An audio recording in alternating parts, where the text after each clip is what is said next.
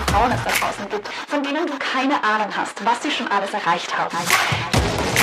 Stell dir vor, was verschiedene Frauen in unserer Geschichte schon geschafft haben, aber noch niemand hat ihre Geschichte erzählt. Stell dir vor, wie sich deine Welt ändern würde, wenn wir jeden diese Erfolge feiern. Hm. Also hol dir eine Flasche Sekt, Wein, Bier, Tee, Kaffee oder womit auch immer du heute feiern willst. Und wir finden es gemeinsam heraus. Willkommen zu unserem Podcast. Hi. Hallo Tanja. Okay, ich decke unser Getränk ab. Uh, es ist riesig. Uh, yep. Oh, es ist, es ist eine Bohle, oder? Es ist eine Bohle. Uh, richtig prepared, das sieht richtig schön aus. Das ist extra her- hergerichtet. Es ist meine erste Bohle, das heißt, wir müssen möglicherweise nachmischen oder ummischen oder sie komplett eliminieren, weil sie gar nicht schmeckt. Aber aussehen tut sie gut und das passt gut zu den Frühlingstemperaturen heute. Yep. Okay, darf ich mir was nehmen? Ja, ich habe auch eine, einen Schenker. Uh, okay. Ich schenke dir mal. Ich okay. schenke uns mal. Schön voll das Gläschen. Dankeschön. Nimm dir ruhig es an. Riecht gut. Oh, uh, es riecht nach Alkohol. Dann stoßen wir mal an, oder? Ja. Wow. wow. Ich glaube, es wird unterhalten. Ja, ich glaube auch. Nope, es sind einfach sehr plastikene Gläser, ne? Aber das sind doch gute Gläser, oder nicht? Ja, es ist Glas. It sounds dark. Wow, das klingt oh, richtig schrecklich. Weingläser. Vielleicht ist es die Kälte der Bohle? Es ist Glas, ich schwöre. Egal. Okay, Tanja, beschreib doch mal unser Getränk. Du wirst nämlich sofort wissen, warum ich dieses Getränk gewählt habe, wenn ich dir sage, um wen es geht. Es ist pink. Mhm. Und es hat Beeren drinnen. Ja. Geht es um Pink Berries? Nicht um Pink Berries, sondern Berries. Blueberries? Weil mit Berries bist du schon am richtigen Weg. Okay. Paris? Nein, Mann. Es geht um eine Frau. Ja, ich dachte vielleicht, welche das ist... Frau hat mit Berries zu tun? Ich dachte, vielleicht heißt sie Paris, weißt du? Nö. Berries, was sie mit Berries zu tun hat? Kenne ich die? Jeder kennt sie. What? Zumindest den Namen gehört und... Nein, ich habe keine Ahnung, bitte erzähl's mir. Tanja, was weißt du alles über Halle Berry? Ach du... Meine Güte. Oh mein Gott. Halle Berry. Ja, ich bin nicht auf Halle Berry gekommen, um ehrlich zu sein. Ich habe auch ewig schon keinen Film mehr von Halle Berry gesehen. Okay. Ich habe letztens einen Song gehört, in dem irgendwie drin vorkam, Halle Berry ist die schönste Frau der Welt oder so. Ich kann mich nicht mehr erinnern, wie der Song heißt. Also du hast schon gesagt Film, das bedeutet, du weißt, was sie tut. Sie ist Schauspielerin, ja. Mhm, was weißt du noch alles über sie? Um, ja, das ist der Punkt. Ähm, Halle Berry, sie hat bei... Kennt, kannst du mir Filme sagen, wo ja, sie mitgespielt hat? Ja, sie, sie hat... Thund, hat sie, hieß sie Thunder? Bei Storm. Storm. Well, close ja, enough. Hieß sie nicht Storm? Ja, sie hieß Storm. Storm. Beziehungsweise mehrere Filme. Es sind mehrere ja. Filme, oder? Ähm, das ist mir das zuerst eingefallen. Ich habe sie bestimmt in vielen Filmen gesehen. Hast du sie optisch vor dir? Ja. Aber kannst du sie beschreiben? Ich habe sie noch mit kurzen Haaren vor mir. Ich weiß nicht, ob sie mittlerweile noch kurze Haare hat. Ich glaube, mhm. das war mal so. Sie hatte eine Zeit lang kurze Haare, ja. Aber sonst so random Facts über sie? Sie ist, glaube ich, relativ durchtrainiert. Okay. Also wir haben die Fakten, was ich da raushöre. Sie hat dunkle du weißt, Haare. Sie hat dunkle, kurze Haare. Also ja. Du weißt, wie sie aussieht. Mhm. Du weißt, dass sie Schauspielerin ist und dass sie als schönste Frau der Welt bezeichnet wird von... irgendeinem random Lied. Dude, ja. Es ist ein Typ. Yeah. Gut. Well, Tanja, ich erzähle jetzt eine Story über Halle Berry. Oh, okay. Viele kennen sie wahrscheinlich als Catwoman. Oh ja, Catwoman war sie auch. Ich erinnere mich. Ja, den Film habe ich auch gesehen. Oder als Bond Girl. Ich wusste, dass sie ein Bond Girl war, aber ich glaube, ich habe James Bond nie. Den James Bond habe ich, glaube ich, nie gesehen. Mhm. Manche wissen vielleicht auch, dass sie die erste afroamerikanische Schauspielerin war, die im Jahr zweitausendeins einen Oscar gewinnen konnte. Ich wusste nicht, dass sie die erste war. Hatte gehofft, dass es davor auch schon welche gab, aber... Nö, zweitausendeins. Wow. Kurz zusammengefasst kennen wir sie als wunderschöne und erfolgreiche Hollywood-Schauspielerin. Ich erzähle dir heute die Geschichte dahinter. Oh. Bevor ich diese Geschichte anfange, möchte ich noch kurz eine Triggerwarnung aussprechen. Manche Teile von Halles Geschichte sind ziemlich dunkel, aber ich werde die Passagen in den Shownotes kennzeichnen und dann kann man die Teile einfach überspringen, wenn man sich nicht wohlfühlt. Oh no. Okay, Tanja. Ja? Normalerweise erzählen wir von Erfolgen von Frauen, von irgendetwas, was sie geleistet haben, was niemand wusste oder was nicht gefeiert wurde bisher. Mhm. Hier ist es ein bisschen das Gegenteil, weil jeder kennt Halle Berry und jeder weiß, dass sie Schauspielerin ist und dass sie viel Geld verdient mit der Schauspielerei und einfach in Hollywood bekannt ist. Mhm. Was wir hier aber nicht wissen, sind eher die privaten Zustände und wie sie dorthin gekommen ist. Alright, Maria Halle Berry wird neunzehnhundertsechsundsechzig geboren. Ihre Eltern lernen sich in einer psychiatrischen Anstalt in Liverpool kennen. Ihre Mutter ist dort eine Krankenschwester und ihr Vater ist dort Pfleger. Marias Mutter ist Engländerin, Marias Vater ist Amerikaner. Nachdem sich die beiden kennenlernen, folgt Marias Mutter ihren Vater in die U S A, genauer genommen nach Cleveland, Ohio, wo sie zwei Kinder bekommen, Heidi und Maria. Heidi. Heidi. Marias Vater ist schwerer Alkoholiker und ist sehr gewalttätig gegenüber ihrer Mutter, sowohl verbal als auch physisch. Obwohl Maria noch ein Kleinkind ist, erinnert sie sich gut an diese Zeit. Als Maria vier Jahre alt ist, trennt sich schließlich ihre Mutter von ihrem Vater und von nun an zieht sie ihre beiden Töchter alleine groß. Ab diesem Zeitpunkt hat Maria keine Beziehung mehr zu ihrem Vater und möchte auch keine. Mit fünf Jahren nimmt sie offiziell ihren Mittelnamen Halle als ihren ersten Namen an. Halle und nicht Hailey, weil sie nach irgendeinem Store benannt wurde, der Halle Store heißt. Das heißt, sie ist tatsächlich keine Hailey, sondern eine Halle. Wer benennt sein Kind nach einem Store? Keine Ahnung. Da gehe ich so gern einkaufen. Ich nenne mein Kind Merkur. Halle ist von Cleveland, Ohio. Dieser Store ist irgendwie ein, eine Sehenswürdigkeit von dort oder etwas, ein Markenzeichen von diesem Ort.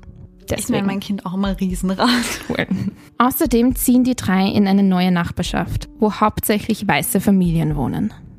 Halles Eltern haben nicht dieselbe Hautfarbe und deswegen weiß Halle nicht, zu welchem Label sozusagen sie sich zuordnen soll. Sie struggelt sehr mit ihrer Identität. Am liebsten würde sie sich nirgendwo zuordnen, aber der Druck der Gesellschaft ist zu groß.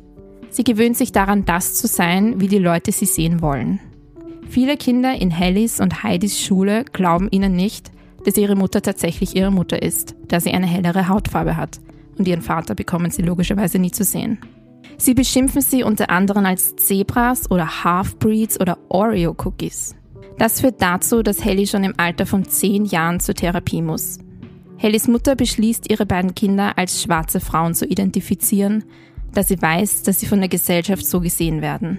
Außerdem müssen die beiden schon so viel Rassismus und Diskriminierung durchleben, dass sie diesen Teil von sich nicht ignorieren können. Ich bin gerade schockiert, dass ich schockierter bin, dass es damals schon Oreo-Cookies gab, als dass sie diskriminiert wurden. Ich bin nicht schockiert, dass sie diskriminiert wurden. Ich auch nicht, weil, weil man das weiß, dass das passiert. Deswegen hat Halles Mutter auch beschlossen, dass sie ihren Kindern sagt, dass sie schwarze Frauen sind, weil sie einfach optisch so wahrgenommen werden. Und sie können logischerweise nicht jedem erzählen, eigentlich ist mein Hintergrund, dass ich eine weiße Mutter habe. Und das ja. verstehen auch viele einfach nicht, vor allem zu dieser Zeit. Ja, vor allem Kinder. Trotz all dem lebt Halle ein Highschool-Leben wie in einem klassischen Teenage-Highschool-Film. Sie ist Cheerleader, hat die besten Noten, ist Editor des Schulmagazins und natürlich Prom Queen. Wow. Aber auch ihre Wahl zur Prom Queen war nicht ohne Drama. Sie gewinnt mit so einem großen Vorsprung die Wahl, dass irgendjemand die Wahl manipuliert haben musste, weil es einfach von den Stimmen her sich nicht ausgehen würde. Ihre Hautfarbe polarisiert die Schüler und Schülerinnen. Halle wird angeboten, dass sie entweder die Krone mit einem zweiten, weißen, blonden Mädchen teilt oder sie werfen eine Münze. Aber sie hat doch gewonnen. Ja, man kann halt nicht sagen, ob es fair war und es war damals eine Zeit, wo das wirklich eine große Diskussion ausgelöst hat. Ich meine, selbst wenn es nicht fair gewesen wäre, entweder es ist was schiefgelaufen in der Wahl und dann muss es neu gewählt werden oder sie gewinnt. Wo gibt es denn sowas, dass man sagt, ja, also der Präsident hat gewonnen, wir sind uns aber nicht ganz sicher, ob das richtig war, also teilt er jetzt seine Präsidentschaft mit dem anderen Präsidenten? Well, Halle entscheidet sich dafür, dass sie die Krone nicht teilen möchte und sie entscheidet sich für die Münze und gewinnt. Ha! Daraufhin ist es aber so, dass die Schüler sie wie eine Zielscheibe ansehen und sie hat es nicht mehr leicht in der Schule und hält sich deswegen in ihrem Senior Year, also in ihrem letzten Jahr, komplett verdeckt und zieht sich aus allen sozialen Situationen. Das ist so traurig, dass sowas passiert, wenn jemand zu erfolgreich wird. Hm. Unter Anführungszeichen, man kann jetzt Prom Queen als erfolgreich sehen oder nicht, aber... Well, sie war erfolgreich und dann ging es irgendwie bergab, weil das war das Resultat davon. Ein damaliger Freund meldet sie daraufhin bei einer Misswahl an. Sie meint später, dass er einfach eine Freundin haben wollte, die eine Beauty Queen ist und deshalb meldete er sie mit ihrem Prom-Bild an. Halle kommt in die nächste Runde und erfährt dann erst, dass sie für den Wettbewerb angemeldet wurde. Sie nimmt also teil und gewinnt tatsächlich. Nun funktionieren solche Beauty-Pageants so, dass du nach einem Gewinn gleich bei einem anderen teilnimmst und dann immer weiter aufsteigst. Halle ist nun neunzehn Jahre alt und wird zur Miss Ohio in den Jahren neunzehnhundertfünfundachtzig und neunzehnhundertsechsundachtzig. Oh, jetzt wo du das sagst, ich glaube, das wusste ich. Ja? Ja, das habe ich, glaube ich, irgendwo mal gelesen und ich glaube, ich habe sogar mal ihr Miss Ohio-Bild irgendwo gesehen. Außerdem belegt sie den zweiten Platz bei der Miss U S A-Wahl im Jahr neunzehnhundertsechsundachtzig. Im selben Jahr nimmt sie als erste afroamerikanische Teilnehmerin bei den Miss World-Wahlen teil. Wow. Wie, welches Jahr war das? neunzehnhundertsechsundachtzig. Oh, Jesus. Okay. Halle befindet sich also auf einem ziemlichen Höhenflug. Sie beschließt neunzehnhundertneunundachtzig, also drei Jahre später, im Alter von dreiundzwanzig Jahren nach New York zu ziehen und eine Model- und Schauspielkarriere anzustreben. In New York City läuft es jedoch ganz und gar nicht wie geplant. Sie hat kein Geld mehr und muss kurzfristig in einem Homeless-Shelter wohnen. Sie gibt jedoch nicht auf und geht weiterhin zu Castings. Am Ende des Jahres wird sie schließlich in ihrer ersten Rolle gecastet. Alles scheint wieder bergauf zu gehen. Während der Dreharbeiten jedoch fällt sie auf einmal in Ohnmacht. Sie kommt ins Spital und wird mit Diabetes Typ eins diagnostiziert. Außerdem wird die Fernsehserie gecancelt. Halle lässt sich aber auch hier nicht unterkriegen und zieht nach Los Angeles. In den neunzehnhundertneunzigern bekommt sie kleinere und größere Rollen in Filmen und Serien und steigt immer mehr zur Hollywood-Schauspielerin auf. Aber auch diese Jahre sind von einigen Tiefpunkten geprägt. neunzehnhunderteinundneunzig wird sie von einem damaligen Freund so stark verprügelt, dass ihr linkes Trommelfell so zerstört wird, dass sie in ihrem linken Ohr achtzig Prozent ihres Gehörs verliert. Halle erwähnt diesen Ex-Freund nie namentlich, aber man weiß, dass es ein bekannter Schauspieler in Hollywood ist und es wird vermutet, dass es dabei um Wesley Snipes geht. Hm? neunzehnhundertdreiundneunzig, zwei Jahre später, wird sie von einem anderen Ex-Freund verklagt, der meint, dass sie ihm achtzigtausend Dollar schuldet. Dieser Freund war mit ihr Ende der neunzehnhundertachtziger Jahre zusammen und war damals Zahnarzt. Zu Zeiten ihrer Beziehung war Halles Karriere noch am Anfang und er hat sie finanziell unterstützt. Dann ging seine Praxis pleite und er kam auf die Idee, er könnte doch jetzt seine Ex-Freundin verklagen, die jetzt endlich ihre ersten Erfolge hat. Der Fall wurde vom Richter dismissed. You're dismissed. Halle lernt neunzehnhundertzweiundneunzig den Baseballspieler David Justice kennen und heiratet ihn im Jahr neunzehnhundertdreiundneunzig. Die Ehe verläuft allerdings nicht wie erwartet. Justice misshandelt sie und sie trennen sich im Jahr neunzehnhundertsiebenundneunzig, fünf Jahre später. Halle ist nach der Trennung so depressiv und hat solche Minderheitsgefühle, dass sie nicht mehr leben will. Sie hat sich so sehr durch diese Beziehung definiert, dass sie sich nicht ohne ihr sehen kann. Sie ist jetzt einunddreißig Jahre alt und versucht sich ihr Leben zu nehmen, indem sie sich in ihrer Garage ins Auto setzt und den Motor rennen lässt. Doch im letzten Moment erscheint ihr ein Bild von ihrer Mutter vor ihren Augen. Sie denkt daran, was ihre Mutter alles durchgemacht hat, für sie und ihre Schwester und was sie alles für die beiden aufgegeben hat. Wenn sie sich ihr eigenes Leben nimmt, wäre das selbstsüchtig und nicht fair gegenüber ihrer Mutter. Halle dreht den Motor ab und beschließt, dass sie sich nie wieder in eine solche Situation begeben würde. Sie verspricht sich selbst, dass sie es in einer Beziehung nie wieder so weit kommen lassen wird. Von nun an lebt sie für sich selbst. Und nachdem ihr Leben an diesem Punkt fast zu Ende war, geht es plötzlich in ihrer Karriere steil bergauf. neunzehnhundertneunundneunzig, zwei Jahre später, sie ist jetzt dreiunddreißig Jahre alt, wird sie zum ersten Mal für einen Golden Globe Award nominiert. Und das für eine Miniserie, in der sie Schauspielerin Dorothy Dandridge spielt, die die erste afroamerikanische Frau war, die jemals für einen Oscar nominiert wurde. Und diese wurde im selben Krankenhaus wie Halle Berry geboren. Schon kommt der nächste Rückschlag. Im Jahr zweitausend verursacht sie einen Autounfall, indem sie über eine rote Ampel fährt. Sie begeht Fahrerflucht und wird deshalb zu drei Jahren Freiheitsstrafe, dreizehntausendfünfhundert Dollar Strafgeld und zweihundert Stunden Community Service verurteilt. Wow. Allerdings wird Halle bei dem Unfall so stark verletzt, dass sie zweiundzwanzig Nähte am Kopf benötigt und außerdem jegliche Erinnerungen an den Vorfall verliert. Trotzdem nimmt sie ihre Strafe an und leistet die zweihundert Stunden Zivildienst für etwas, an das sie sich nicht erinnern kann. Ein Jahr später, im Jahr zweitausendeins, wird sie für ihre Arbeit in dem Film Monster's Ball für den Oscar als beste Hauptdarstellerin nominiert und gewinnt ihn als erste afroamerikanische Frau. Und hier schließt sich Krass. Der Kreis zu Dorothy Dandridge, die sie porträtiert hat als erste, ja. die nominiert wurde, und sie hat es jetzt gewonnen. Dang. Halles Leben ist wieder perfekt. Sie hat es endlich geschafft. Nach ihrem Oscar-Gewinn hat sie ihren endgültigen Durchbruch in Hollywood erreicht. Sie wird als Schauspielerin ernst genommen und verlangt nach höheren Bezahlungen. Damals ist sie das Gesicht der Kosmetikmarke Revlon. Als der Chef der Firma ihr zu ihrem Oscar-Gewinn gratuliert und ihr sagt, wie happy er ist, dass sie für seine Marke modelt, sagt sie, ja, ihr müsst mich jetzt mehr bezahlen. Daraufhin stirbt der Chef wütend aus dem Raum. But why? Weil es ist okay, wenn sie Awards gewinnt und dadurch Bekanntheit bekommt, aber mehr bezahlen? Eine Frau, die nicht weiß ist? What? What? zweitausendzwei spielt sie ein Bond-Girl im Film Stirb an einem anderen Tag. Bei den Dreharbeiten fliegen ihr allerdings Trümmer einer Rauchgranate in die Augen, die in einer dreißigminütigen Operation entfernt werden müssen. Alter. Warte. zweitausenddrei, ein Jahr später, spielt sie in einem Film mit Robert Downey Junior, der ihr bei den Dreharbeiten einen Arm zu stark verdreht, dass er bricht. Die Dreharbeiten müssen für acht Wochen pausieren. Wie kann man jemanden unabsichtlich den Arm brechen? Wie viel Pech kann man haben bei Dreharbeiten? Dass sie überhaupt noch Drehs gemacht hat. Ja. Wow, okay. Trotzdem läuft es in ihrem beruflichen Leben so gut wie noch nie zuvor. Ja, ich meine, ich habe mir nur den Arm gebrochen und hatte eine Augenoperation, aber... Pff. Aber dafür einen Oscar und endlich gescheite Rollen, bei denen sie sich nicht ausziehen muss. Das ist echt traurig, dass das also the bare minimum, minimum ist, ja. Hm. Aber zurück zu Halles Privatleben. Sie ist beruflich on top of the world. Zehn Tage nach ihrem Oscar-Gewinn erfährt sie dann über die Medien, dass ihr zweiter Ehemann, dessen Tochter Halle adoptierte, eine Affäre hat. Zuerst glaubt sie den Magazinen nicht. Sie hält zu ihrem Ehemann und verteidigt ihn, bis er ihr schließlich, während sie in England James Bond dreht, gesteht, dass er sie, seit sie sich kennengelernt haben, mehrfach mit allen möglichen Frauen betrügt. Was für ein Arsch. Ihr Ehemann ist sexsüchtig und muss dafür in die Reha. Halle glaubt daran, dass seine Krankheit geheilt werden kann und dass er nichts dafür kann. Sie bleibt zunächst an seiner Seite. Doch nach zwei Jahren realisiert sie, dass eine solche Sucht nicht mit zum Beispiel einer Alkoholsucht vergleichbar ist, da sie persönlich einfach so verletzt wird dadurch. Sie trennt sich von ihm. Beruflich hingegen läuft es super.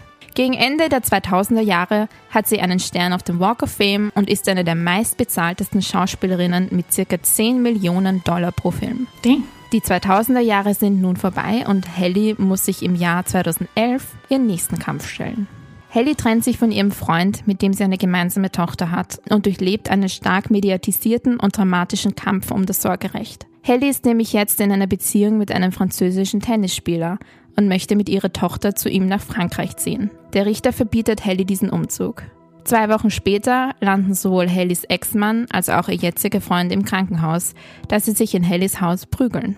zweitausendzwölf heiratet Halle ihren Freund und bekommt mit ihm im Alter von zweiundvierzig Jahren ihr zweites Kind. Ein paar Tage nach der Geburt wird Halle zur Sexiest Woman Alive gewählt. Aber auch diese Ehe sollte nicht halten und die beiden verkünden zweitausendfünfzehn ihre Trennung. Wie alt war sie, als sie die Sexiest Woman Alive war? zweiundvierzig. Wow. Halles Leben ist also geprägt von Ups und Downs, und zwar von richtig großen Erfolgen und richtig tiefen Niederlagen. Aber Halle weiß das schon früh.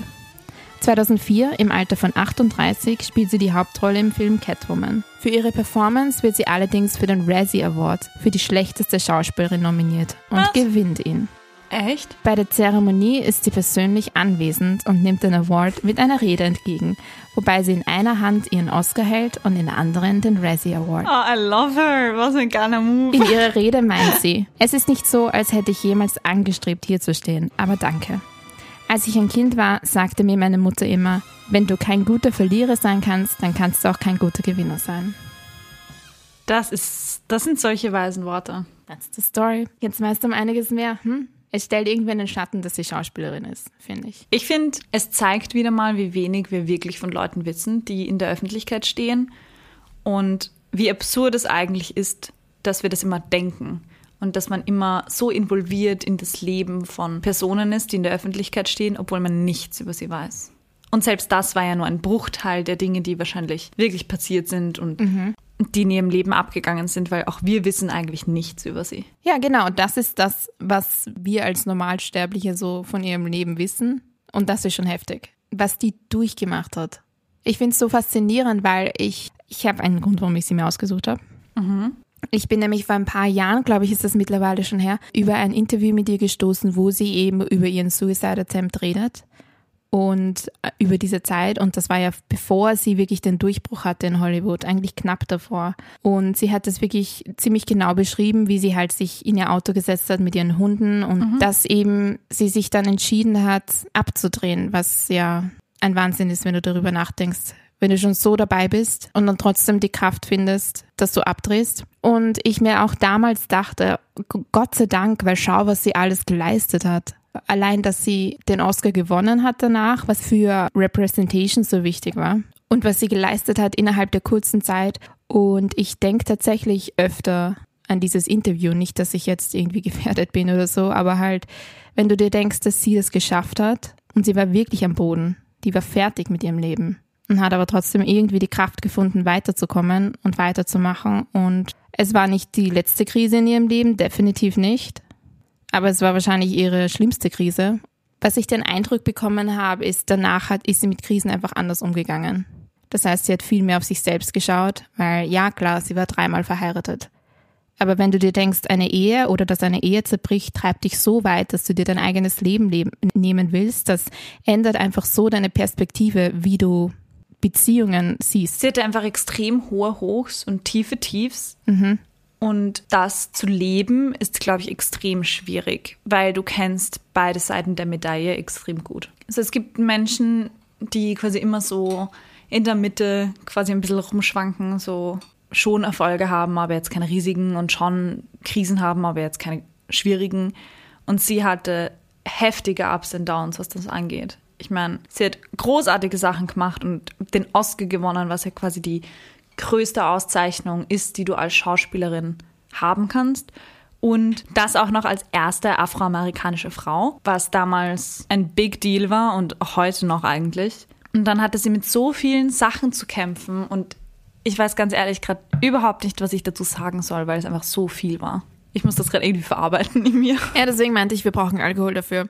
Weil, wie gesagt, ich lese mich da logischerweise schon seit Tagen ein und muss auch zugeben, dass ich in meinem Mindset irgendwie eine Wandlung gemacht habe, weil ich mir zuerst dachte, gut, das ganze Private mit den ganzen Ehen, ist das jetzt wirklich relevant? In ihrem Fall ja, weil es nicht um die Ehe an sich geht, sondern es geht um ihre Beziehung zu sich selbst. Es geht weniger um die Beziehung zu den Männern, die sie hatte, sondern es geht darum, dass sie pro Beziehung einfach immer mehr und immer früher erkannt hat, nein, mir geht's nicht. Einfach weil sie diese erste Ehe hatte, wo sie so abhängig war von ihrem Mann und wo sie sich so definiert hat durch ihn. Wie das weg war, war das einfach, als wäre ihr ganzes Leben ausgelöscht, weil sie einfach keine eigene Identität hatte.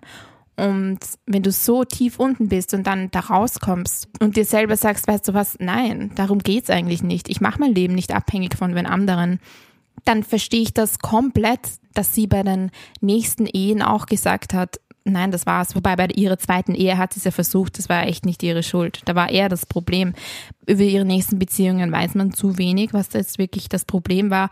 Aber ich verstehe, dass sie sagt, ganz ehrlich, das ist es mir nicht wert, weil ich stelle mich an erste Stelle, weil ich war schon mal ganz unten. Und da feiere ich es, dass sie sagt, nein, das tue ich mir nicht an. Ich gehe lieber früher, als dass ich wirklich mich so abhängig mache von einer Person und dann wirklich wieder in so einer Situation lande. Ich denke, Beziehungen sind so eine schwierige Sache, jedes Mal, wenn wir einen Podcast machen, weil einerseits definieren dich Beziehungen nicht. Du bist eine eigenständige Person, mit wem du verheiratet bist oder mit wem du eine Beziehung hast, ist vollkommen irrelevant für deine Erfolge. Andererseits denke ich schon, dass jede Beziehung und jede Ehe dich extrem beeinflusst, einfach weil das eine Person ist, mit der du so viel Zeit verbringst und also jetzt normalerweise würde ich einmal sagen, dass du sehr viel Zeit damit der Person verbringst und sehr viel auch von dieser Person übernimmst, Meinungen, Anschauungen. Und egal, wie diese Beziehung läuft, ob sie gut läuft, ob sie schlecht läuft, ob sie mittelmäßig läuft, du nimmst so viel davon mit. Das prägt, finde ich, schon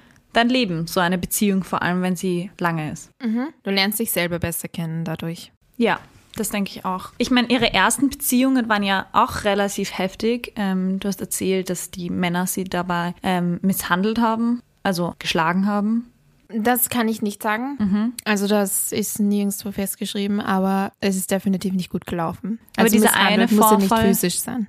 Ach so, ja, das ist ja klar. Das, ja. Also mindestens einmal wurde sie geschlagen und ich genau, nehme jetzt mal stark hat, ja. an, dass das nicht das erste Mal war, auch wenn man das natürlich nicht sagen kann. Und das finde ich extrem schlimm, gerade bei Hollywood-Schauspielerinnen, die so im Rampenlicht stehen, dass solche Dinge jedem passieren können. Wirklich jede Person auf dieser Welt. Und auch wenn du denkst, diese Frau ist die stärkste Frau, die du dir vorstellen kannst, auch dieser Person kann das passieren.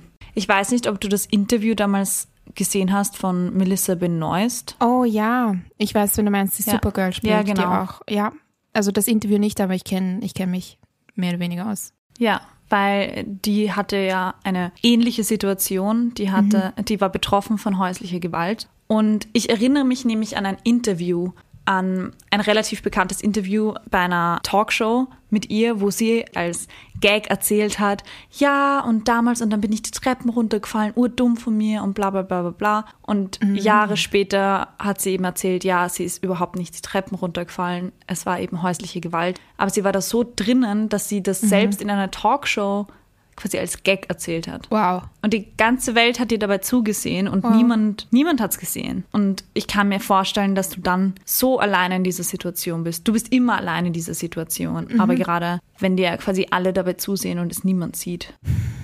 Du hast halt dein Image, das du aufrechterhalten musst, auch eben wegen deinem Job. Aber sie sagt, ich habe da ein Zitat von ihr. Ich habe mehrere Zitate von ihr, wo ich finde, dass man sie dann besser versteht auch. Mhm. Als eine schöne Frau gesehen zu werden, hat mir im Leben nichts erspart. Keinen Herzschmerz, keine Probleme. Liebe ist immer schwierig. Schönheit ist in Wahrheit bedeutungslos und sie ist immer vergänglich. Also in Wahrheit sagt sie, es bringt dir überhaupt nichts, wenn du als schönste Frau der Welt bezeichnet wirst oder so aufgefasst wirst, weil sie in ihrem Leben echt so viel durchgemacht hat und Schönheit bringt dir genau gar nichts. In vielen Fällen, weil du kriegst trotzdem, du hast trotzdem den Herzschmerz, du hast trotzdem ähm, die Beziehungskrisen, du hast trotzdem ein schwieriges Leben möglicherweise oder dieselben Schwierigkeiten. Ihr Leben wäre auf jeden Fall anders verlaufen, wenn sie nicht als die schönste Frau überhaupt angesehen worden wäre, weil schon bei ihrer Prom, glaube ich, hat das eine große Rolle gespielt. Natürlich bei den Beauty Pageants ist oh, das ja, Beauty Pageants zentral. Ist noch ein Thema, wow, ja. Und dass sie es dann zur Schauspielerei und zum Modeln geschafft hat, da ist natürlich ihre Schönheit auch nicht irrelevant. Daher denke ich, das ist einfach so ein zentraler Punkt in ihrem Leben gewesen, immer, dass sie schön sein muss. Immer wenn eine Geschichte von ihr selbst erzählt wird, dann kommt sehr klar hervor, dass es bei ihr im Leben immer darum ging, dass, es, dass sie irgendjemandem etwas beweist. Es hat damit angefangen, dass sie sich nicht zuordnen konnte, weil sie einfach eine weiße Mutter und einen schwarzen Vater hat. Und die Gesellschaft von ihr verlangt hat, dass sie sich entweder dem einen oder dem anderen zuordnet. Was absurd ist. Es ist dumm. Aber gut, wir reden hier von den siebziger Jahren. Das heißt, das Leben war auch... Ich will nicht sagen, dass es jetzt einfacher ist. Ich weiß es persönlich nicht. Vor allem U S A ist noch ein ganz anderes Level. Ja. Das hat einfach angefangen damit, dass sie wie eine Art Identitätskrise schon damals hatte und einfach das war, wie die Leute sie sehen wollten.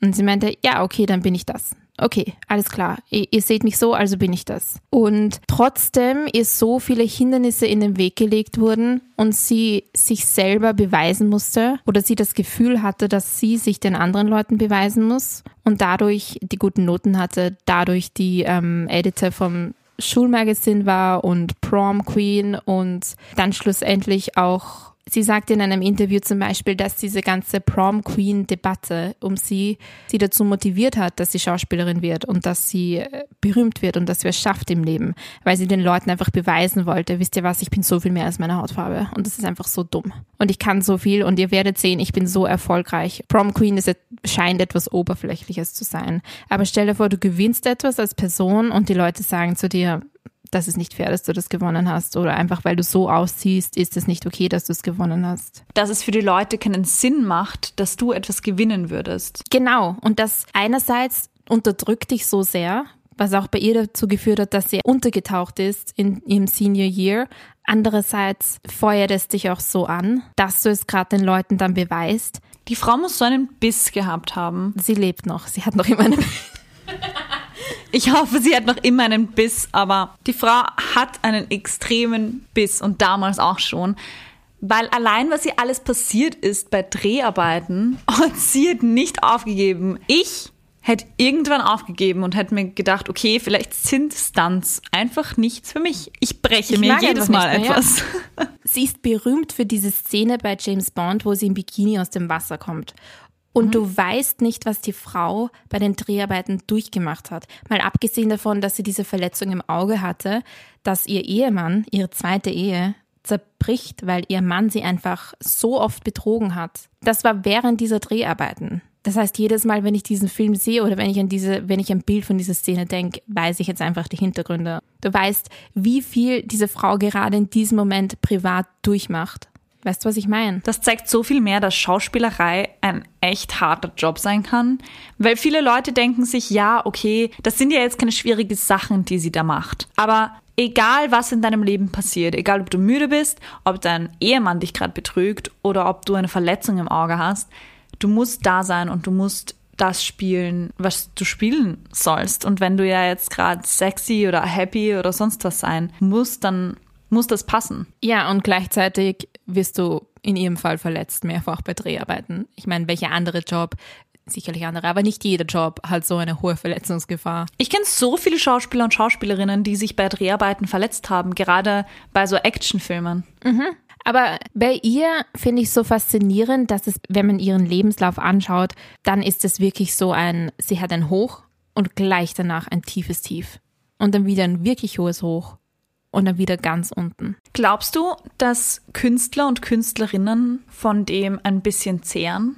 Es gibt sehr viele Künstler und Künstlerinnen, die es privat eher schwieriger hatten, beziehungsweise irgendwelche persönlichen Probleme haben. Da kann ich widersprechen, dass bei ihr die persönlichen Probleme schon bei ihrer Geburt begonnen haben, mit ihrem Vater.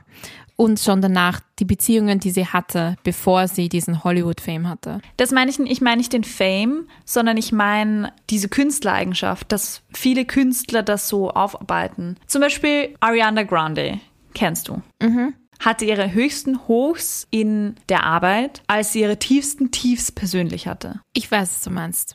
Dass man dann das eigene Trauma verarbeitet, indem man... Dass man durch Kunst das persönliche Trauma und die Probleme aufarbeitet und das, das vielleicht sogar noch besser in einer komischen Weise macht. Also da kann ich dir auch was dazu sagen. Es gibt in Monster's Ball, für den sie den Oscar gewonnen hat, eine ziemlich grafische Sexszene mit ihr, mhm. ähm, die...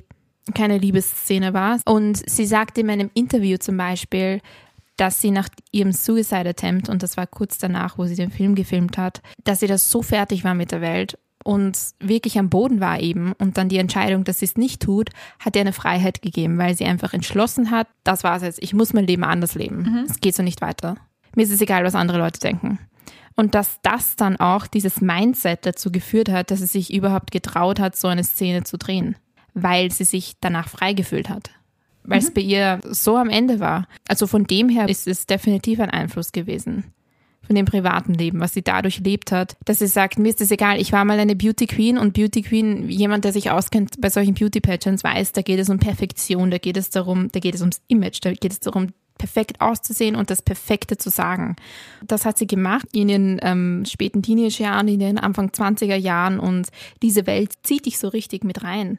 Und da ist es undenkbar, dass du so eine Szene zum Beispiel drehst. Und wenn du auch privat dieses Mindset hast, glaube ich schon, dass sich das auch einschränkt. Und wenn du dich dann davon lossagst und die Entscheidung triffst für dich selbst. Ich habe tatsächlich ein Zitat, das bezieht sich jetzt nicht auf ihre Arbeit, aber sie meinte, wenn sie zurückdenkt an ihren, ja, ihren Suicide Attempt, dann meint sie, ich musste mich selbst umprogrammieren und das Gute in mir sehen.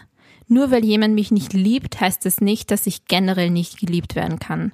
Ich habe mir selbst versprochen, dass ich nie wieder ein Feigling sein werde. Also das zeigt mir oder das repräsentiert für mich diese Angst, die man teilweise hat vor der Gesellschaft oder wie die Leute einen sehen. Und wenn man sich davon lossagt, was da möglich ist, weil in den meisten Fällen redet man sich diese Angst ja selber ein. Oder vielleicht wird dann über einen geredet, weil man irgendetwas macht, aber im Endeffekt ist es nur ein Talk. Irgend, im Endeffekt ist es dann egal nach ein paar Tagen. Ja, viele Probleme entstehen in unserem Kopf. Mhm. und sind gar nicht wirklich da. Es gibt natürlich Probleme, die wirklich da sind, physisch, aber manche Probleme machen wir uns einfach selbst. Mhm. Und ich denke, dass es immer schlimmer wird, je mehr man da drinnen ist. Mhm. Vor allem als Hollywood-Schauspielerin, wo jeder möchte, dass du ein perfektes Leben hast. Andererseits aber auch jeder möchte, dass dein Leben dramatisch ist. Weil in Wahrheit sind es die Skandale, die wir gerne lesen. Ja, aber der Manager von ihr wird sich nicht gedacht haben, boah, ich hoffe, dass sie... Vor allem, das sind ja eigentlich negative Schlagzeilen. Ich meine, natürlich, jede Schlagzeile ist eine Schlagzeile, aber das ist nichts, wo der Manager dir ratet, hey, werd Alkoholiker und lass dich bitte betrügen und häusliche Gewalt mhm. tut sich gut in deinem Lebenslauf. Das ist nichts. Aber was viele Leute vergessen, ist, dass diese Menschen Menschen sind. Das sind keine Kunstfiguren, das sind Menschen mit Gefühlen. Mhm. Und nur weil diese Person in der Öffentlichkeit steht, kann man nicht einfach alles über die Person sagen oder alles über die Person denken und über sie urteilen, weil die kriegt das mit. Auch wenn man sich denkt, auf Social Media, ich meine, damals war es noch kein Social Media wahrscheinlich, mhm. aber heutzutage, wenn man auf Social Media und einem Instagram-Post von einer Persönlichkeit schreibt, boah, bist du hässlich mhm. und noch viel schlimmere Dinge oft, dann sieht es die Persönlichkeit. Mhm. Und das kann die Leute extrem beeinflussen. Und damals war es noch weniger schlimm, unter Anführungszeichen, weil die Leute nicht so direkt zu dir reden konnten wie heute. Aber schon damals haben alle über Schauspieler und Schauspielerinnen geurteilt. Und damals gab es auch weniger Schauspieler und Schauspielerinnen, die man kannte, weil es weniger Fernsehsendungen gab, weniger Filme, weniger Serien. Und wenn du es geschafft hast, quasi wenn du eine Top-Persönlichkeit warst und wenn du einen Oscar gewonnen hast, warst du das definitiv, hat jeder eine Meinung über dich. Und das muss hart sein. Ich habe ein interessantes Zitat von dir und ich möchte deine Meinung dazu wissen. Okay. Weil ich weiß, dass wir persönlich viel über dieses Thema reden. Oh Gott, okay. Okay, sie sagt, I won't have a traditional marriage. I don't find the value in that anymore. But I am such a hopeless romantic and I really want love and I want a committed relationship. So I am going to reinvent marriage for myself. Ja, das ist so ein schwieriges Thema, weil gerade in der heutigen Zeit Ehe etwas vollkommen anderes ist, als es vor hundert Jahren war. Ja. Und allein, wenn man sich die Scheidungsrate heutzutage anschaut, wird jedem bewusst sein, okay, das Konzept der Ehe wird heute ganz anders gesehen als vor hundert Jahren. Mhm. Und es wird auch ganz anders gelebt. Und ich finde es sehr schwierig zu sagen, ob es sich zum Besseren oder Schlechteren entwickelt oder ob es einfach nur anders ist. Mhm.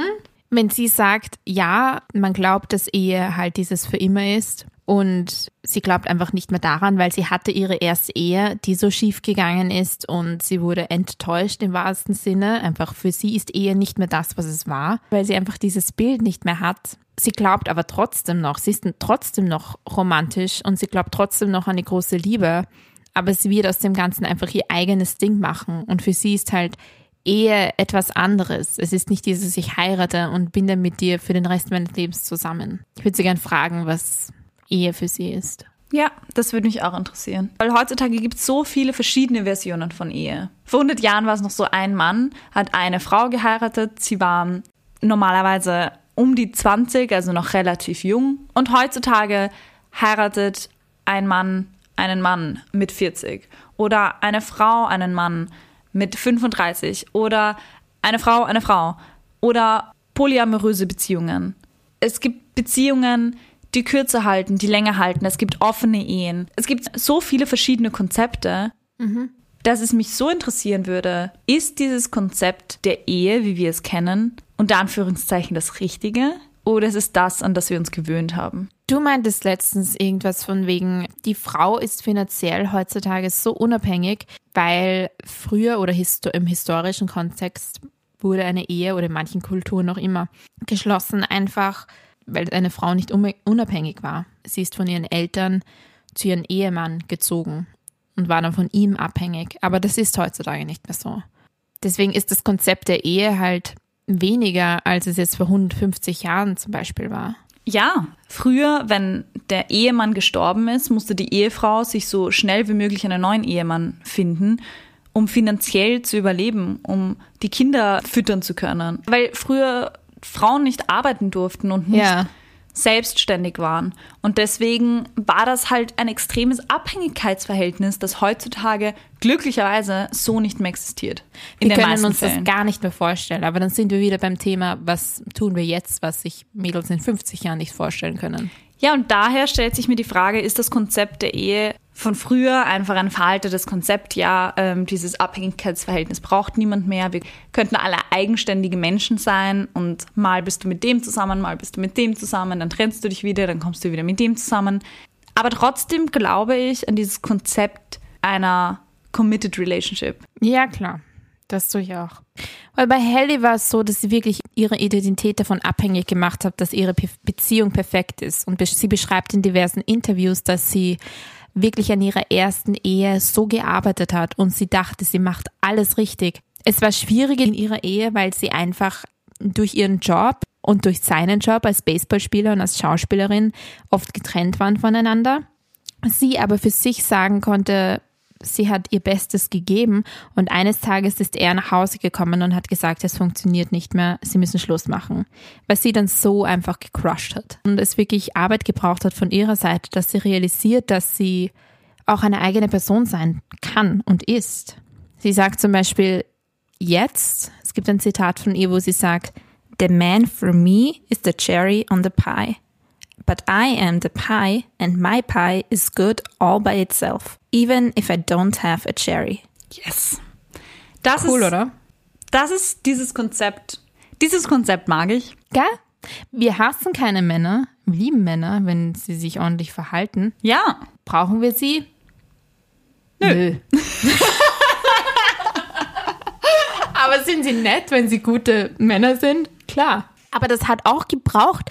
Der Punkt ist, dass vor hundertfünfzig Jahren oder vor hundert Jahren wäre dieses Zitat nicht realistisch gewesen, weil da hättest du den Mann gebraucht. Und jetzt sind wir wieder bei dem Thema Männer. Und wir wollten eigentlich über Frauen reden, aber blöderweise kommen immer Männer dazwischen. Ich mag das Konzept, dass beide Personen an sich vollständig sind. Vor allem, das hat ja nichts mit Männern unbedingt zu tun, sondern einfach mit Beziehungspartnern. Das kann ja, ja genauso eine Frau sein. Ja.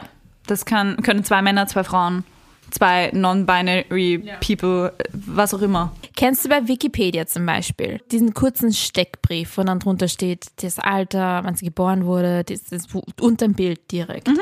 wie oft sie verheiratet war. Und bei Halle Berry stehen dann halt vier Männer. Drei Ehen und einer, mit dem sie halt eine Tochter hat. Mhm. Und je länger das ist, desto mehr denkst du dir, okay, ziemlich lang. Beziehungsunfähig. Ja, genau. Aber bei ihr ist das so inspirierend, wenn du die Background-Story kennst, dass sie diese Erfahrung hatte, die sie so fertig gemacht hat und dass sie danach einfach gesagt hat, weißt du was, nie wieder, nie wieder bei meiner nächsten Beziehung, wenn es nur Anzeichen gibt oder klar, es gibt auch Interviews von ihr, wo sie beschreibt, dass mit dem ihre zweite Ehe, der Dude, der sie betrogen hat, da hat sie es echt versucht, zwei Jahre lang. Da war es wirklich nicht ihre Schuld, da war es seine Krankheit. Und erstens hat sie einfach kein Händchen für Typen anscheinend. Manchmal hat man einfach Pech im Leben. Ma- manchmal hat man einfach Pech. Und andererseits verstehe ich das einfach so sehr, wenn sie es erklärt, dass sie sagt, ich tue mir das einfach nicht nochmal an. Ja. Und das finde ich sehr inspirierend, dass du in einer heutigen Welt als Frau sagen kannst, weißt du was, ich bin mir selber einfach viel zu wichtig, als dass ich das jetzt durchmache, weil ich kann es auch ohne diese Ehe. Ich denke, es ist sehr wichtig, dass man an Beziehungen arbeitet und ich bin niemand, der sagt, man sollte immer sofort alles aufgeben und sobald nur ein kleines Anzeichen kommt, dass etwas nicht so laufen könnte, wie man sich das denkt, sollte man alles hinschmeißen und weglaufen. Ja. Da bin ich vollkommen dagegen, aber man muss sich auch selbst so sehr respektieren können, zu sagen, dass genug ist genug. Und manche mhm. Dinge sind genug. Wenn dich jemand hunderte Male betrügt und du damit dann emotional selbst nicht mehr klarkommst, dann ist es genug. Mhm. Und wenn dich jemand schlägt, dann ist es definitiv genug. Wow, ja. Aber ich feiere einfach, dass es möglich ist. Weißt du, was ich meine? Ja, dass wir beide mittlerweile in der Position sind, dass wir sagen, wir sind nicht abhängig von einer Ehe.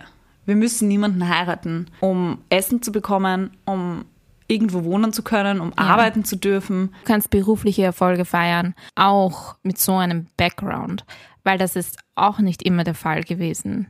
Wenn du keinen Partner hattest oder geschieden warst, dann gab es definitiv Zeiten, wo es nicht möglich war, dass du eine respektierte Frau bist. Ja, Das Privatleben und das Berufsleben hat nicht unbedingt etwas miteinander zu tun. Und vor allem, wenn es darum geht, wie viele Ehepartner du hattest, sollte das nicht deinen beruflichen Erfolg beeinflussen. Mhm. Weil das ist eine Entscheidung, die nichts damit zu tun hat und man kennt den Background nicht. Und selbst wenn da gar kein Background gewesen wäre, wenn sie einfach entschieden hätte, ma, es zahlt mich gerade überhaupt nicht mehr, dann ist das ihre Entscheidung und hat nichts mit ihrer beruflichen Karriere zu tun. Aber Halle Berry, und das ist der Punkt, warum ich sie ausgewählt habe, sie spricht so offen über all ihre Tiefpunkte. Wirklich, es gibt so viel Material dazu. Sie spricht über die exakten Dinge, warum ihre Ehen nicht gut verlaufen sind, über die exakten Momente, wo sie sich am tiefsten gefühlt hat in ihrem Leben. Und das gibt so viel Kraft, wenn man einfach dafür, darüber spricht, weil ich werde Halle Berry nie in meinem Leben sehen, nie mein Leben kennenlernen. Und sie ist um einiges älter als ich und wir sind in verschiedenen Welten. Aber es gibt trotzdem, es gibt so viel Kraft. Auch wenn sie ein Interview im Jahr neunzehnhundertachtundneunzig danach gibt, nach ihrem Suicide Attempt oder zweitausendvier, nachdem ihre zweite Ehe scheiterte. Und sie spricht darüber, wie wahnsinnig es ist. Es gibt zum Beispiel, wenn sie ihren Oscar annimmt, was wirklich ein historischer Moment ist. Und sie steht auf der Bühne und sie hat Tränen in den Augen, sie weint, sie kann es nicht fassen, dass das gerade passiert. Und wenn man ihre Backstory weiß, dann versteht man auch, was da noch mehr dahinter steckt. Und ihr Ehemann steht im Publikum und applaudiert und feiert sie und macht Standing Ovation und dann weißt du, zehn Tage später zerbricht das alles so, weil die ganze Zeit wusste sie einfach nicht, dass er sie betrügt. Er logischerweise schon. Und sie spricht darüber. Ja, es zeigt, dass jedem und jeder schlimme Dinge passieren können und wahrscheinlich werden. Und das ist jetzt eine deprimierende Message irgendwie, aber auch so inspirierend, weil man ist nicht alleine, egal was passiert. Und natürlich, manchen Personen passiert mehr, manchen weniger, manche schlimmere Dinge, manchmal weniger schlimmer. Aber insgesamt hat jede Person auf dieser Welt mit irgendwelchen Dingen zu kämpfen. Mhm. Und man hat in diesen Momenten so oft das Gefühl, dass man alleine ist. Und man ist nicht alleine. Aber man sieht es natürlich nicht, weil man redet darüber ja nicht. Ich rede nicht über die dunkelsten Momente in meinem Leben mit irgendeiner fremden Person. Mhm. Und du auch nicht und jede andere Person da draußen wahrscheinlich auch nicht. Mhm. Und damit erfährst du nie die wirklichen Hintergründe von solchen Dingen. Und ich finde es so stark, wenn Personen, wenn Frauen über solche Dinge reden. Und gerade heutzutage, finde ich, ist es immer mehr. Und ich feiere das extrem, dass immer mehr Frauen kommen und von ihren schwierigen Situationen erzählen. Mhm. Diese Schauspielerin, die einen Oscar gewonnen hat, auch die hat mit so viel zu kämpfen. Und die hat es geschafft, weiterzumachen. Und es kam noch so viel Gutes und Großartiges danach. Mhm. Auch ich kann das schaffen und auch ich will weitermachen. Wenn du es vergleichst damit, was du davor, vor dieser Story über sie wusstest, dass sie, das Erste, was du gesagt hast, war, sie ist die schönste Frau der Welt. Irgendjemand sieht sie als schönste Frau der Welt. Und dann war, ja gut, sie hat kurze Haare und du weißt, wie sie ausschaut und sie ist Schauspielerin. Da steckt so viel mehr dahinter. Da steckt ein Leben dahinter mit so vielen, was überhaupt nicht mit Schönheit zu tun hat. Schwierige Frage, aber glaubst du, dass dir Geld Glück kaufen kann? Weil jetzt denken vielleicht manche da draußen, oh, sie hat zehn Millionen pro Film verdient. Wie cool. Wie kann man da nicht glücklich sein? Das ist ja egal, wie viele Ehen man hat oder wie oft man verletzt wird. Sie kann sich alles kaufen. Ich möchte jetzt nicht sagen, Geld macht nicht glücklich, weil das ist schlichtweg falsch, meiner Meinung nach. Geld kann sehr viele Sorgen bereiten. Mhm. Und ohne Geld kannst du sehr viel schnell unglücklich sein, weil du sehr viele weitere Probleme hast. Weil wenn Halle Berry noch dazu arm gewesen wäre, hätte sie genau dieselben Probleme gehabt und auch noch die Probleme, weil sie arm ist. Sie hätte wahrscheinlich andere Probleme gehabt, ja. Sie hätte wahrscheinlich nicht den Star-Baseballspieler kennengelernt oder den Hollywood-Schauspieler, der sie dann verprügelt. Aber sie hätte... Aber dann wäre es vielleicht der Bäcker von nebenan gewesen, der sie verprügelt vielleicht, hat. Ja. Nur weil du reich bist, bist du nicht glücklich. Das definitiv. I, I wouldn't know. Es gibt keine Formel für Glück. Sonst wären eine Menge mehr Leute glücklich. Und das weiß sie und das sagt sie auch. Und deswegen spricht sie, glaube ich, auch über ihre ganzen Struggles, weil sie den Leuten zeigen will, hey, okay, ihr sagt mir, ich bin die sexiest woman alive, aber wisst ihr was, mein Leben war ganz schön hart und mein Leben ist noch immer ganz schön hart. Sie beschwert sich definitiv nicht darüber. Es ist nicht so, dass sie bei jedem Interview sagt, wow, mein Leben ist wirklich kacke. Aber ja. Sie redet darüber und sie ist sehr offen und das feiere ich extrem daran. Auch Schönheit macht dein Leben nicht leichter. Genau. Es macht einige Aspekte leichter und andere Aspekte schwieriger. Mhm. So wie Reichtum auch. Weil, Tanja, was feierst du? Drei Dinge, an die du an Halle Berry oh, feierst. Und ich weiß, das ist ziemlich hart, weil ich feiere ganz schön viel an ihr. Nummer eins, was ich an Halle Berry feiere, ist, dass sie so offen über ihre Probleme redet. Ich mhm. finde das so inspirierend, wenn Frauen und auch Männer über ihre Probleme reden und sich so öffnen und sich so verletzlich machen gegenüber der Öffentlichkeit, obwohl die Öffentlichkeit so hart sein kann. Und obwohl sie solche schlimmen Dinge auch mit der Öffentlichkeit erlebt haben, trotzdem dieses Vertrauen an die Menschheit haben. Weil du weißt nie, wie das irgendjemanden da draußen beeinflussen wird im positiven Sinne, wenn sie ein Interview im Jahr neunzehnhundertachtundneunzig gibt, was mich im Jahr zweitausendeinundzwanzig erreicht. Auf einem anderen Kontinent, in einer anderen Zeit. Aber es hat mich erreicht und es hat mich berührt und wir reden jetzt darüber. Und das weiß sie definitiv heute nicht, das wusste sie damals nicht, aber es bringt mir was. Das heißt, es ist einfach extrem stark, darüber zu reden und so offen zu sein. Und du weißt nie, wem du damit hilfst. Nummer zwei, was ich in Halle Berry feiere, ist, dass sie immer weitergemacht hat. Ja. Egal wie tief die Tiefs waren, mhm. hat sie immer gewusst, danach kommt ein hohes Hoch. Ich weiß nicht, ob sie es gewusst hatte, aber... Naja, nicht gewusst, aber sie hat die Einstellung gehabt. Ich glaube, dass man Dinge attracted in einer gewissen Weise. Ja. Und sagt, hey, ich schaffe das und ich mache weiter. Und auch wenn es gerade richtig, richtig kacke läuft. Ich mache weiter und werde großartige Dinge schaffen. Und da fällt natürlich auch rein, dass sie den ersten Oscar als afroamerikanische Frau gewonnen hat. Mhm. Und dafür feiere ich sie einfach. Mhm. Ich feiere, dass sie so zu sich, zu sich selbst gefunden hat, indem sie sich selbst verloren hat. Macht Aber das, das ist inspirierend. Ja. Das ist inspirierend, ja. Dass sie am Ende war, wirklich am Ende und daraus... dass sie nicht aufgegeben hat oder so weit aufgegeben hat, dass sie sagt, weißt du was, jetzt ist auch schon alles wurscht. Im Endeffekt sitze ich hier mit mir selber und meinen zwei Hunden im Auto und ich bin die einzige Person, die mein Leben gerade in der Hand hat, weil das betrifft uns alle. Ich bin die Einzige, die das jetzt ändern kann. Ich bin die Einzige, die die Macht über mein eigenes Leben hat. Ja, und auch, wie sie dann mit ihren weiteren Beziehungen umgegangen ist. Oh, ich feiere das so extrem. Und dass sie gesagt hat, ich bin ich Nummer eins. Ich schenke mir noch eine Bola an dafür. Ich bin die Nummer eins in jeder Beziehung für mich selbst. Wenn es mir schlecht geht, emotional in dieser Beziehung, dann muss ich sie nicht führen. Ich bin nämlich so unabhängig, dass ich diese Entscheidung treffen kann. Und ich werde mich nie wieder so abhängig von einer Person machen, wie das einmal der Fall war. Und das ist ein extremer Lernprozess in ihrem Fall gewesen. Weil wenn du darüber nachdenkst, sie hatte von ihrer frühesten Kindheit auf ein negatives Beispiel von Beziehungen, von Ehe, durch ihren Vater und ihre Mutter. Und dann gar keine Vorbilder. Sie meint zum Beispiel, das muss ich jetzt noch erwähnen, weil es telling ist, sie hat nach ihrer Scheidung zu ihrem ersten Ehemann, ihren Vater, tatsächlich angerufen und hatte ein Telefonat mit ihm und hat ihn beschuldigt und hat ihn gemeint, weißt du was, du hast uns damals verlassen, du hast mir nicht das perfekte Beispiel oder du hast mir gar kein Beispiel gegeben, wie sich ein Ehemann zu verhalten hat. Ich habe keine Ahnung, es ist deine Schuld. Du hast mich damals verlassen und das hat so viel Trauma in meinem Leben verursacht. Und er hat nicht wirklich drauf was gesagt. Und das war das letzte Telefonat, was sie mit ihm hatte. Sie hat es rausgelassen, sie hat es ihm gesagt, es hat nichts verändert. Und dann hat sie komplett abgeschlossen. Wie schwierig muss das sein? Es ist so schwierig und gleichzeitig wichtig, mit Dingen abzuschließen in deinem Leben.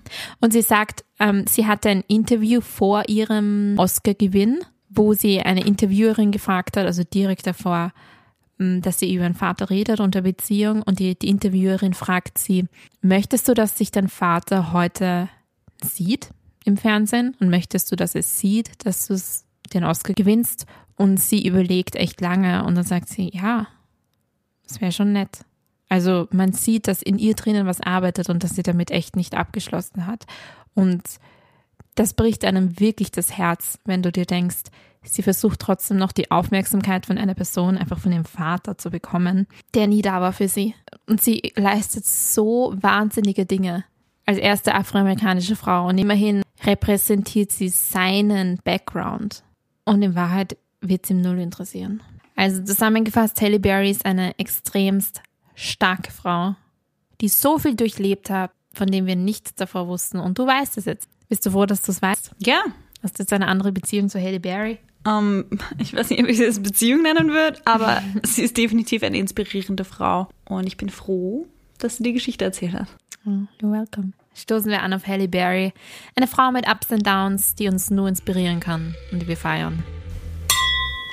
Oh, jetzt auf einmal Dings. Jetzt Dings? Wow, das ist dasselbe Glas wie vorhin. What's wrong with me? Für noch mehr Stories von inspirierenden Frauen abonniere unseren Podcast und folge uns auf Instagram at Bossinnen. Unter w w w punkt bossinnen punkt com findest du außerdem unsere wöchentlichen Blogposts. Wir lieben es, die Geschichten von starken Frauen zu hören und darüber zu reden. Wenn dir eine Bossin einfällt, die du besonders feierst und von der wir definitiv wissen sollten, dann schreib uns unbedingt auf Instagram oder unter w w w punkt bossinnen punkt com. Wir freuen uns, von dir zu hören. Bis zum nächsten Mal. Cheers! Prost!